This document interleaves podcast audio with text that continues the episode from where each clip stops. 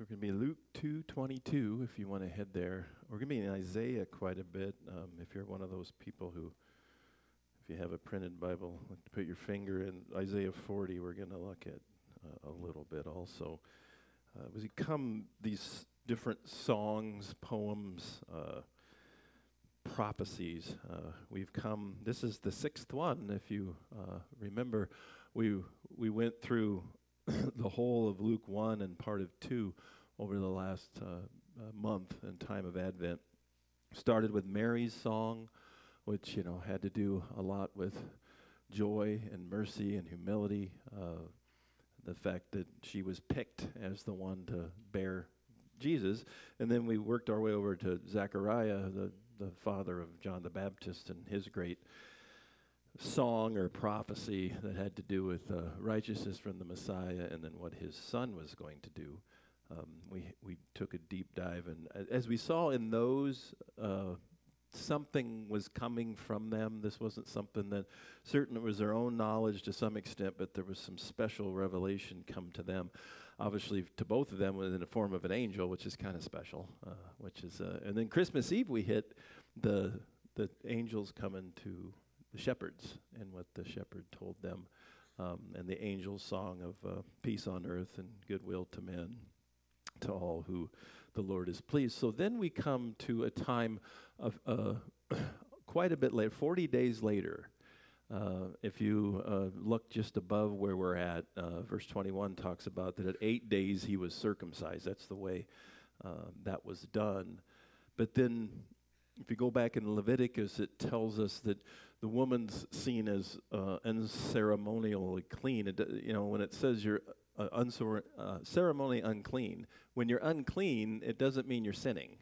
It just means there's something that uh, uh, makes you not able to worship in a normal way. Um, you know, like if you remember, we see that in the Gospel of Mark. You know, where the lepers come and they say, "Unclean, unclean." It's like well, it's ceremonial unclean too, but there was another reason that they said that. They were physically uh, contagious. and uh, we can look at that at two different ways when you look at the Old Testament. You can look at the God being mean to these people, which I wouldn't, uh, that you can't come. But the other thing is, a lot of times you'll see it's protection of the people. Um, a lot of times we'll see now with medical science, we know it's probably good to keep lepers out of the temple. Um, and then there's some uh, blood and all that type of illness. It's good to keep that out. So it's not necessarily uh, that Mary was sinning or anything like that. It was just that this. But after 33 days, if you had a male child, you had to come and, and dedicate. You, you, do the. You give a, an offering for your uncleanliness, and then you become clean. And then it's it's so it becomes a total of 40 days for a male 80 days for a female. Why? I don't know. Uh, because God said so. Sometimes you just have to say that. Um, so that's where we are now. This is called the time of their pur- her purification. Um, so, and when the time came for their purifications, this would be 40 days after Jesus' birth, according to the law of Moses, they brought him up to Jerusalem to present him to the Lord. As it is written in the law of the Lord, every male who first opens the womb shall be called holy to the Lord. So here it's not just her uncleanliness, it's offering the firstborn too, ceremoniously. Remember in Mary's song, we went back and sh- it showed how close that was to Hannah's song. And remember, Hannah had Samuel, and, and she did that too, but she dedicated him completely. I mean, he went and lived with in the temple or the tabernacle at that time. So this is more ceremonial. It's just a thank offering. Um, and to offer a sacrifice according to what is said in the law of the Lord, a pair of turtle doves or two young pigeons. Um, now there was a man in Jerusalem whose name was Simeon, and this man was righteous and devout, waiting for the consolation of Israel, and the Holy Spirit was upon him. And it had been revealed to him by the Holy Spirit that he would not see death before he had seen the Lord's Messiah.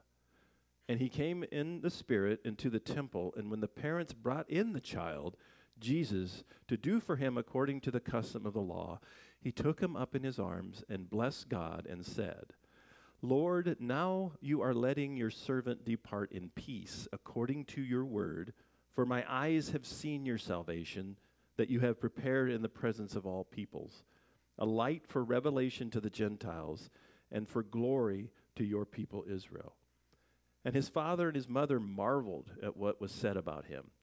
And Simeon blessed them and said to Mary his mother, Behold, this child is appointed for a fall and rising of many in Israel, and for a sign that is opposed, and a sword will pierce through your own soul also, so that the thoughts from many hearts may be revealed. So this is Simeon. He's, we're going to just kind of pick through this. There's a lot here. Um, 25, it says he's righteous. Um, what does that mean that you're righteous? You know, we, we talked about this in our Romans study today. The word righteousness or righteous almost always has a connotation of relationship. So it's almost like right relationship with God. And so he was in that. It's not saying that he was perfect. If you go back and then and you're welcome to do that, uh, well, don't do it now because you'll get sidetracked, but do it later. Uh, Luke 1, when it says Elizabeth and Zachariah were blameless before the Lord. Does that mean they never screwed up?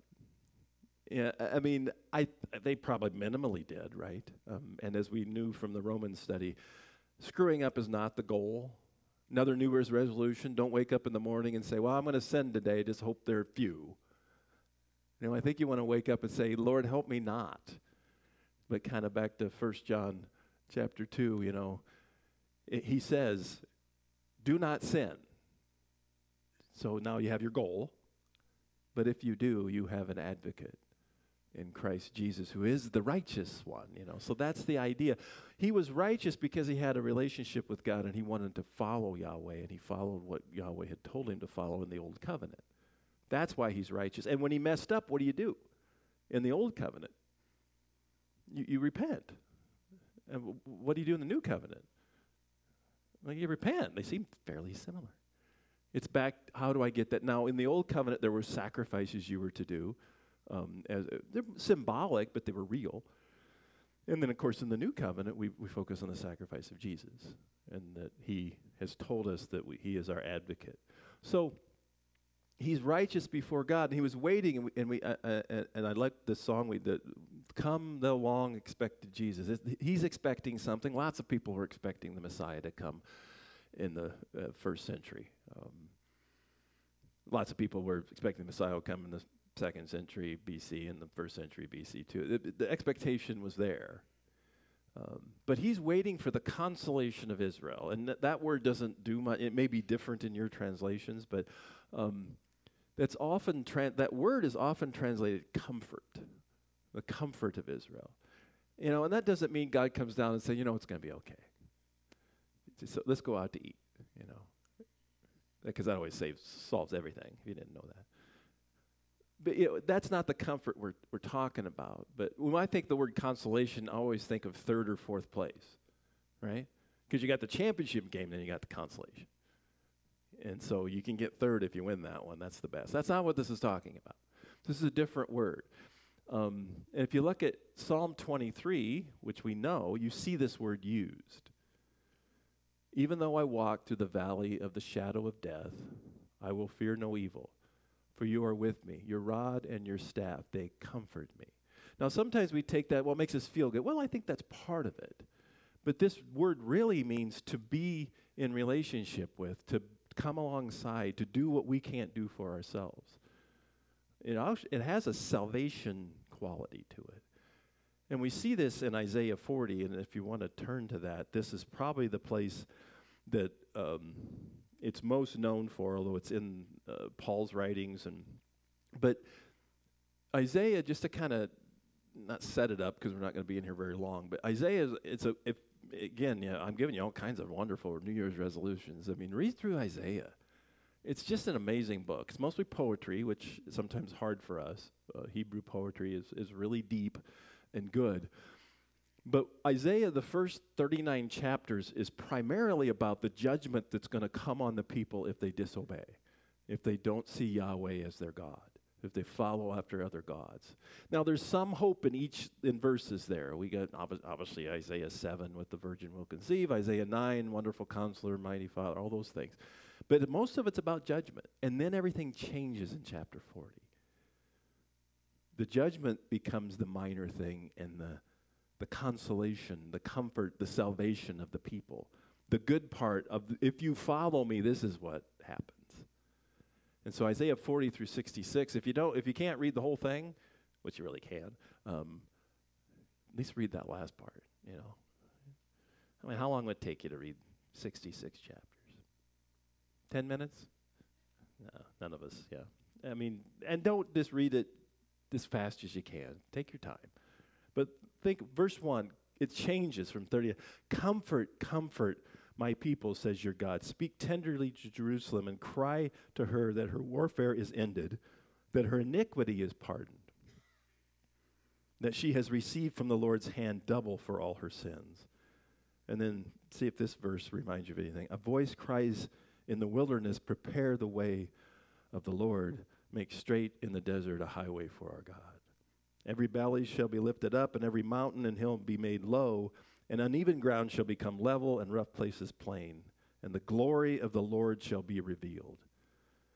And all flesh shall see it together, for the mouth of the Lord has spoken. And the rest of this is pretty, mes- pretty much messianic. This is. I mean, Mark uses that very passage to talk about John the Baptist, verse 3. This is all about, and what did the, look at verse 5, what did the angels sing? Glory to God in the highest. Why? Because the glory is revealed. You know, this is about this is about Jesus. It's really interesting the way and that is that word comfort, comfort my people. It's deeper, much much deeper than just, you know, making you not they're they're there. It's okay. And that's that's nice. It's nice when moms do that. You know, dads are like, "Get up." You know. Maybe we need both as kids. But but the idea of of giving us what we need spiritually because it's right in the middle of that that you have your iniquity is pardoned. And we'll look at a verse in chapter 53 that really hits that hard. So it says in if you want to go on back to your Luke passage, it says that uh, he was waiting for the consolation, but the Holy Spirit was upon him. Now, this is kind of out of time, isn't it? I mean, we know the Holy Spirit works a little bit in the Old Testament, but the Holy Spirit's just not all that individually active, but he's, he's here. Um, and the thing that's really, he gives him specific revelation. Verse 26 and had been revealed to him by the Holy Spirit that he would not see death before he had seen the Lord's Christ. Now, I, I like to have you guys think about if this was a movie, wh- how would you, who would you cast for Simeon and, you know, all that kind of stuff. And what would he look like? Over time, if you see, a, if you Google Simeon, you, you, if a picture of that, it, you know, he usually looks pretty old. Um, you know, it never says his age in here. What if this dude was 18? Well, it, it, it, notice what it doesn't say. It doesn't say Simeon, very old and about ready to die. It doesn't say that. Now, it could be. I'm okay with that. And it doesn't even say after you see the Messiah, you're going to die really fast. It doesn't say either. It just says before you die, you're going to see it. So I'm not, it's your movie. You can do what you want. And I think the traditional idea that maybe he's a little older and the way he responds, I would would kind of go to older. My movie, he's older. He's got a beard in my movie. You know. But the idea of this, the point is, you know, don't read into the text what's not there. It's possible that he's, you know, he's a young whippersnapper and lives another 60 years.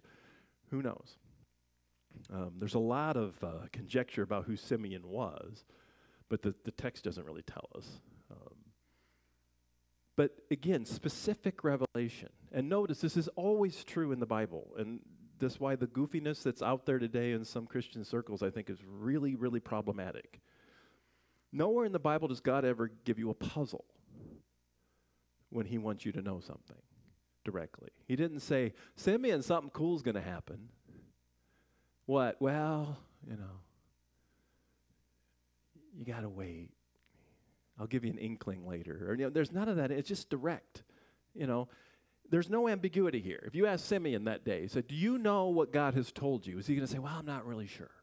I kind of feel the Lord leading me that something's going to happen in the temple. No, this is very specific. It's specific revelation given to him so that he'll know. Again, why does God reveal words to us? To communicate information. And if you can't understand the information, then it's really not all that helpful. Now, we realize when we go through the Gospel of Mark and the other Gospels with the parables that sometimes we don't get it, but is that God's fault or ours? Think about John 3. Was Jesus happy that Nicodemus wasn't figuring this out? I love that line. You're the teacher of Israel and you don't get this? What is wrong with you? I mean, he doesn't quite say that, but that's implied. You know, and, but so he gets this specific. It's really cool, you know. And again, in my movie, he's kind of up in years, and, and then this happens. So he comes. It says in verse twenty-seven, he comes into the temple in the Spirit. That's a that's a phrase we get sometimes in the Bible and every time that I could recall, it was always the God, when they're in the Spirit, they get some special information, which we've already gotten here. And then the special information is accomplished. So he comes in the Spirit. You know, I don't know, your movie again, how many days did he do this? I'm going to make a quick movie, it's going to be one day. But I don't know, it doesn't say. But it says he's ready, he's expecting something because he knows one thing whether he's 18 or 83, he's going to see the Messiah before he dies. So he comes in in the Spirit. You see this same term used in the book of Revelation. When the, when the Apostle John was the, on the island of Patmos, I was in the Spirit on the Lord's Day, which is Sunday, and I heard behind me a loud voice like a trumpet, and then you get 22 chapters of really cool stuff that by golly, you're going to read this year because that's a new year. No, just read what you read what you want. Get in it somewhere. You know, that's uh, get to know God better. But this is it's it's in the spirit is, is a big little prepositional phrase that tells us that they're kind of in tune. You know, I look. I mean, sometimes in life we have this. Lots of time we don't. And if you're not in the spirit, all you got to do is read the book, who was written by the spirit, and you usually get what you need. Um, if, think about it this way read the book, pray, worship, serve, be in the church, and if God wants to tell you something specific, it's really up to Him. Let's go with that. That sounds pretty good. Is anybody writing this down? I mean, I think that's that's that's it. But he knew Jesus was the one when he saw him. So there's some emotion here. You know, when he looks at this, he takes up and then he sings a song, you know. My eyes have seen your salvation. So he understands what this little guy is for, right? And there's no hint in here about maybe salvation from the Romans. It, it, he doesn't quote the, the, the, the scriptures that he kind of seems to be having in the background are about salvation from our sins, not about salvation from our enemies. I think Simeon's one who got it, which is another reason I'm going to kill him off pretty fast in my movie. Because if he was around, I think he'd been, they would have probably got this information. Um, and how did he know this? Well, it could be, we could imply that the Spirit's still helping him with the song. And, and I think that's probably part of it. But he's also, this sounds a lot like a lot of stuff in Isaiah. You know, Isaiah 52, the Lord has bared his holy arm before the eyes of all the nations, and all the ends of the earth shall see the salvation of our God. I've seen your salvation. What does it mean to see your salvation? You know, you're aware that it's there. People are, were waiting for this. You know, in, in 2 Corinthians, Paul picks this up. So we are always of good courage. We know that while we are at home in the body, we are away from the Lord. That's kind of a metaphysical thing, but I don't know if you knew that. You're kind of a, your body's not with the Lord because completely because where's the Lord? right now in heaven, some place that Jesus ascended to. So we're at home, when we're at home with the body, we're away from the Lord. And later on, he's going to say, but when you're away from the body, guess what? If you're a believer, you're home with the Lord. It's just that's why we'll say so in a funeral we'll say they went home because you know the earth is not our home, as they, as they say, the world is not our home. But this is the one I wanted to, you know, that he saw the salvation. So, but what do we do? I wasn't there.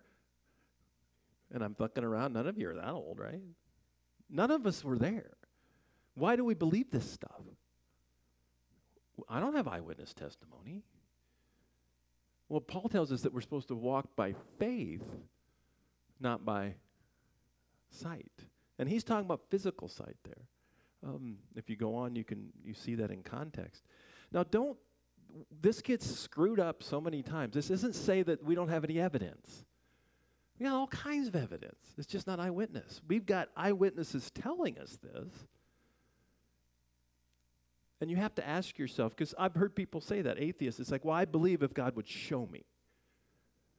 And I'm like, well, I, we can pray for that. I, and he does do that sometimes to people in dreams and other ways. But most people come to the faith because of the Spirit working on their hearts through the word that he's already given. And, you know, I don't know if I always like that. I mean, if you ask me, and I'll just do me, if you could come to faith by studying scripture and the spirit coming into your heart and understanding it that way or jesus was to appear to you and say this is real. I thought i'd probably take b but that's not the way it always works.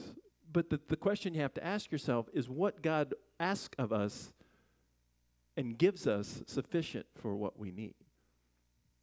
I mean the old atheist type well if god wrote into the into the you know clouds you know i am real you know, I remember one debater with one Christian debater said to the, well, you'd figure a way to poo-poo that too. You know, because it's a hard issue, really. It's a hard issue. And you, you don't have to answer this. I can answer it for you. But most of us know it's true, yes, because of the objective evidence, but also because there's something in here. I mean, I know it sounds weird to say that somebody on an airplane or something, but how do you know it's true? It's just like, I just know. And it almost sounds too mystic. And so you have to be careful with that because it should be the evidence from Scripture and the evidence in your heart from the, they, they work together because He's the author of this stuff too. And you know it. Maybe it'll happen today. Maybe it already has. When you know in your heart more than just in your head, although it's there, that this is real. And nobody can take it away from you. Well, Simeon had that, and he got exactly what he was looking for. But what he tells us is kind of cool a light for revelation to the Gentiles. This is a group of people that didn't care for Gentiles too much. But as you go back into the Old Testament and into the New, that seems to be a big deal. I will make this at 49 6 is your big quintessential uh, light to the nations passage. Again, right back in Isaiah, in the good part, you know. I will make you a light for the nations. He's talking to Israel there that my salvation may reach to the ends of the earth. That you weren't chosen just so you were special. You were chosen to be a light to everyone. And that's going to ultimately come four chapters later. He's going to tell you exactly how that's going to work. And we'll hit a couple of those verses in a little bit. But you see it other places. In John 8, again, Jesus spoke to them saying, I am the light of the world. Whoever follows me will, walk, will not walk in darkness, but will have the light of life. I'm the light of what? The Jews, right? Doesn't say the Jews. It says the world, which would include those filthy Gentiles too, wouldn't it? You notice one of the times, every time Jesus mentions Gentiles in it, they always get upset at him. We, we see it in John 8, you see it everywhere. Luke 4, he brings up Gentiles, and they're like, we got to get rid of this guy. He like, and then you get even worse, you get Samaritans. Yeah, that's, that's not good. You know, go through John 4, they're like, Are we really going through here? But this is, you know, and then he talks about the glory of the people Israel. So it's a little different. The light for the nations and for the glory of the people Israel. You see this in Isaiah 46. I bring near my righteousness, it is not far off, and my salvation will not delay, and I will put salvation in Zion for Israel, my glory. The idea, their glory, their their worth is going to be shown by being a light. You know, Jesus hits this pretty hard in, the, ma- in uh, the Sermon on the Mount right after the Beatitudes. What are we supposed to do with our light? Are we supposed to hide it under a. No, it's a song that says so. Yeah. What's that? yeah, let it shine, let it shine. That's that's comes right out of the Old Testament. This was what Israel was supposed to do, and and they were, and that's why Jesus seems to be somewhat upset at them because they're not following what they've already been given. And we need to do the same thing, right? So the glory, Israel already has what they need. They know Yahweh. They should be seeing the Messiah. Simeon isn't, is a Jew, but yet he understands. I don't know if you knew that, but all the apostles were Jewish. I don't know if you knew this, but Jesus was Jewish. I like me some Jews. I think we should be kind of liking Jews because it seems like a lot of stuff comes from there. But then he gets even more point. This is a little bit later in his uh, talk. Um, it's like you know I, have had this before where where it, you get a sermon going and, and you know and this is this is really good I know. But it's like a fun sermon. And and Simeon's song so far is so cool. But then it gets a little deep. It's like you know the gospel is only going to shine brightly when we, re, when we we understand we're in darkness if you don't know you're in darkness, you're not going to look for light. Um, you don't have that much reading material here for this year, so I'll give you some more. Um, I think they're good if you like fiction, and these are older, but then they've done a few movies on them now. The Chronicles of Narnia by C.S. Lewis. There's one called The Silver Chair. And in that one, and you can read about it, but what happens is they end up, some of these Narnians and a couple of the kids from England that went through the wardrobe, they're in a cave underneath where there's just darkness and gloomy. And they're under kind of a spell, and so is the king of Narnia. And they think this is reality, this darkness and bleakness. And that's what people walk through sometimes, you know. We've kind of had that in Isaiah 9. The people walking in darkness have seen a great light. If you realize you're walking in darkness, what do you start to do? You look for light. The problem is in that allegorical story, they thought they were in the light, but they weren't. You know, Christmas is always a time, you know, we talk about that light where now we, there is something better than this day-to-day stuff and that's that's good. You you have to see there's a problem and you can read the rest of the book to see how they work that out. Uh, and actually there's five I don't know what number that is, but there's there's seven of them. I'm on my shelf if you want to borrow them. Um, if you like fiction. It's a little Englishy, which is a little hard sometimes. You know, they're eating like figgy pudding and stuff, which I have no idea what that is. But uh, I remember one of the weirdest. I heard this because I heard John Stott once talk, and he said, "You know, this is as different as chalk and cheese." Like what? What does chalk and cheese have to do with each other? That's the that's the English saying for oil and water. So you got to kind of crawl back into the and and if you do it well enough, you'll just start talking with an English accent, which is kind of cool too. So people listen to you when you talk that way. But he says in verse 34, he kind of changes. He, he wants them to know that there's a problem. And Simeon, behold, this child is appointed for the fall and rising of many in Israel, talking about the revealing hearts. And you go back to Isaiah 8. Now, this is back into more of the judgment section. But, and he will become a sanctuary and a stone of offense and a rock of stumbling to both houses of Israel, a trap and a snare to the inhabitants of Jerusalem. It, it, it seems like he's talking about the Messiah there. It's a little hard to tell. But there's, it seems like it's going to be good for some people and bad. And Jesus kind of picks up on this in Matthew 21. The one who falls on this stone will be broken to pieces, and when it falls on anyone, it will crush him. So either the stone in your life, who is Jesus, is your cornerstone and your foundation, or he's the one who's going to break you. Think about it. Every world religion has to deal with Jesus. And one of us is right. We think we're right. You ever ever had people tell you that? It's like, well, you think you're right. I'm like, well, why the heck would I teach if I thought it was wrong? That would be stupid, right? We think we have because of lots of reasons historical evidence, archaeological evidence, textual evidence, and the evidence of the Holy Spirit in our hearts, and plus more, probably.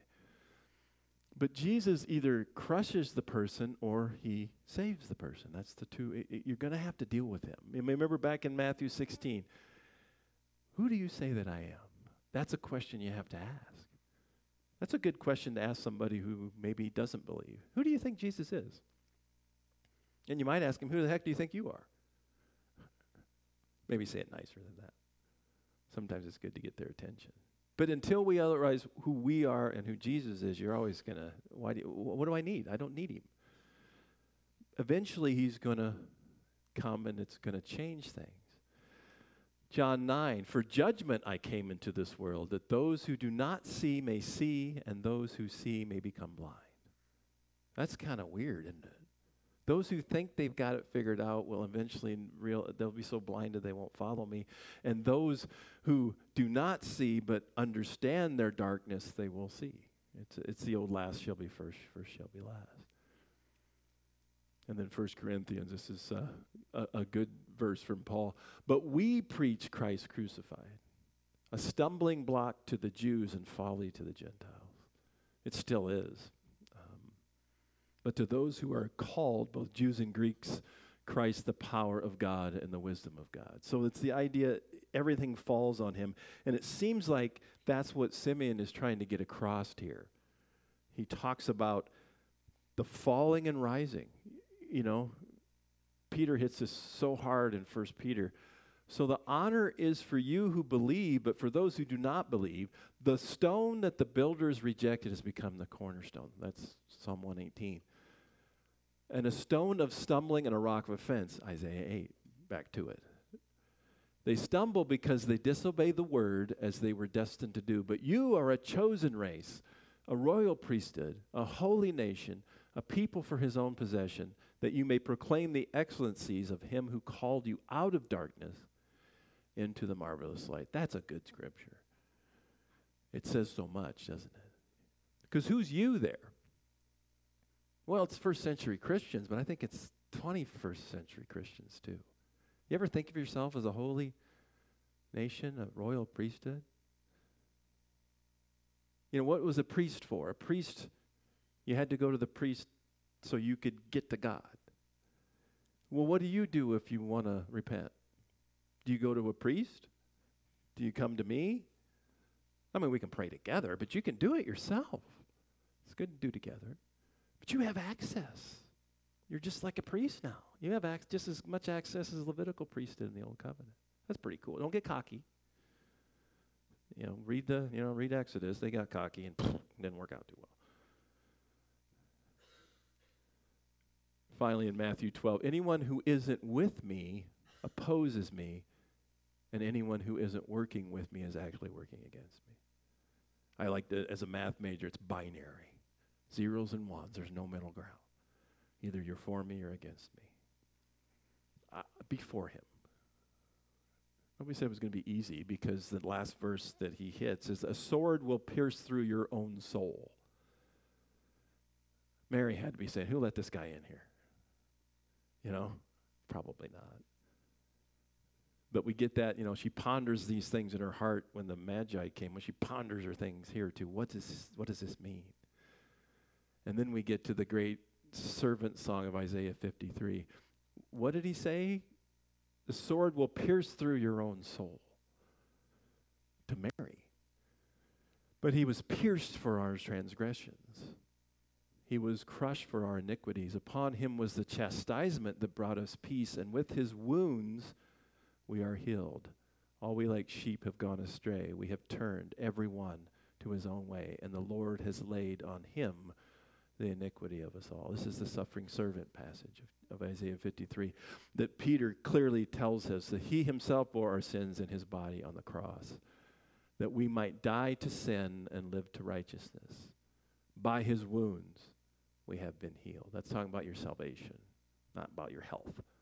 I think that's pretty clear from Isaiah 53. Jesus didn't die on the cross so you won't get sick. You can pray to not get sick. I, I do that. But I don't know. Oh, boy, this is a little bit morbid, but you all know you're going to eventually die, right? Okay, that's good to know. It's good to know. Hopefully not soon, but that's up to him, not me. But again, this idea of being healed is being saved. That's what he's talking about. And how's that going to happen? He's going to have to get pierced. I think that's maybe what, I don't know if Simeon even understood this, but the Holy Spirit certainly did. And here you have buried in chapter 2 the cross already. I wonder what Mary was thinking. You know, can kind of, she was probably wondering what he meant. Anyone who isn't with me opposes me, and anyone who isn't working with me is actually working against me. That is the key. You're either for Jesus or you're against him. There's no middle ground. You can go to chapter 3 of Revelation to the great city of Laodicea, and I love that little analogy there. It, it's, you know, you're neither hot nor cold. So I spit you out of my mouth. That's a heck of a metaphor. You know what lukewarm's like? You go up there, you know, you get done with practice and you get that cold one, you know, that Luke stuff just doesn't work, you know. Hot or cold, you know, give me some hot tea or cold tea. Don't get me in the middle. That's the metaphor there. The idea that don't just be, you can't be kind of partially on fire for Jesus, can you? You can't be a part time Christian. It's kind of like being a little bit pregnant, right? It's either on or it's off. I think that's what we have. Now, again, well, what if I fall short? Well, you're righteous and blameless before God if you repent. It's part of it. It's already built into the system. It's kind of cool. Maybe that's why we call it the good news. There's grace everywhere. Um, well, somebody should name a church that. Let's finish up. 29, you know, going back. This is what it's called is the Nunc Dimittis. It's, it's, it's, it's a, in different liturgy throughout the centuries. There's a song but it's just now dismissed. He's so happy. Okay, I can die now. You know, and I think that's what we we all want that. Simeon was promised that he would see the Lord's Messiah before he died, and he just got it done.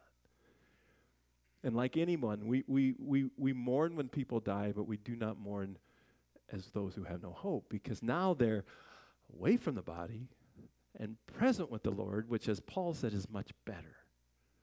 But while we're here and we're getting ready for a new year, what does God have in store for you? What does He want you to do? I think He wants you to know Him a little bit better, serve Him a little bit more. Therefore, since we have been justified by faith, we have peace with God through our Lord Jesus Christ. And that's what Simeon had. And that's what I hope you have too. If you have peace with God, the the com- all the calamity and the chaos around the world and in your life, although important and hard to deal with, is not a circumstance that stops that peace you have with God. That's what that's what Simeon had. That's what I hope you have. Now, if you know him any day, he can dimi- dismiss you with peace because you have the main thing. Let us pray. Fathers, we uh, look at this last song for our Christmas season. Such a wonderful, deep song.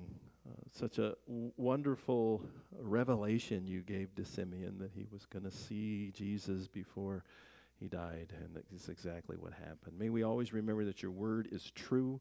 It can be counted on, and when it says that we are saved by grace through faith, we can believe that. That just grabbing onto you, realizing our guilt, grabbing onto the grace.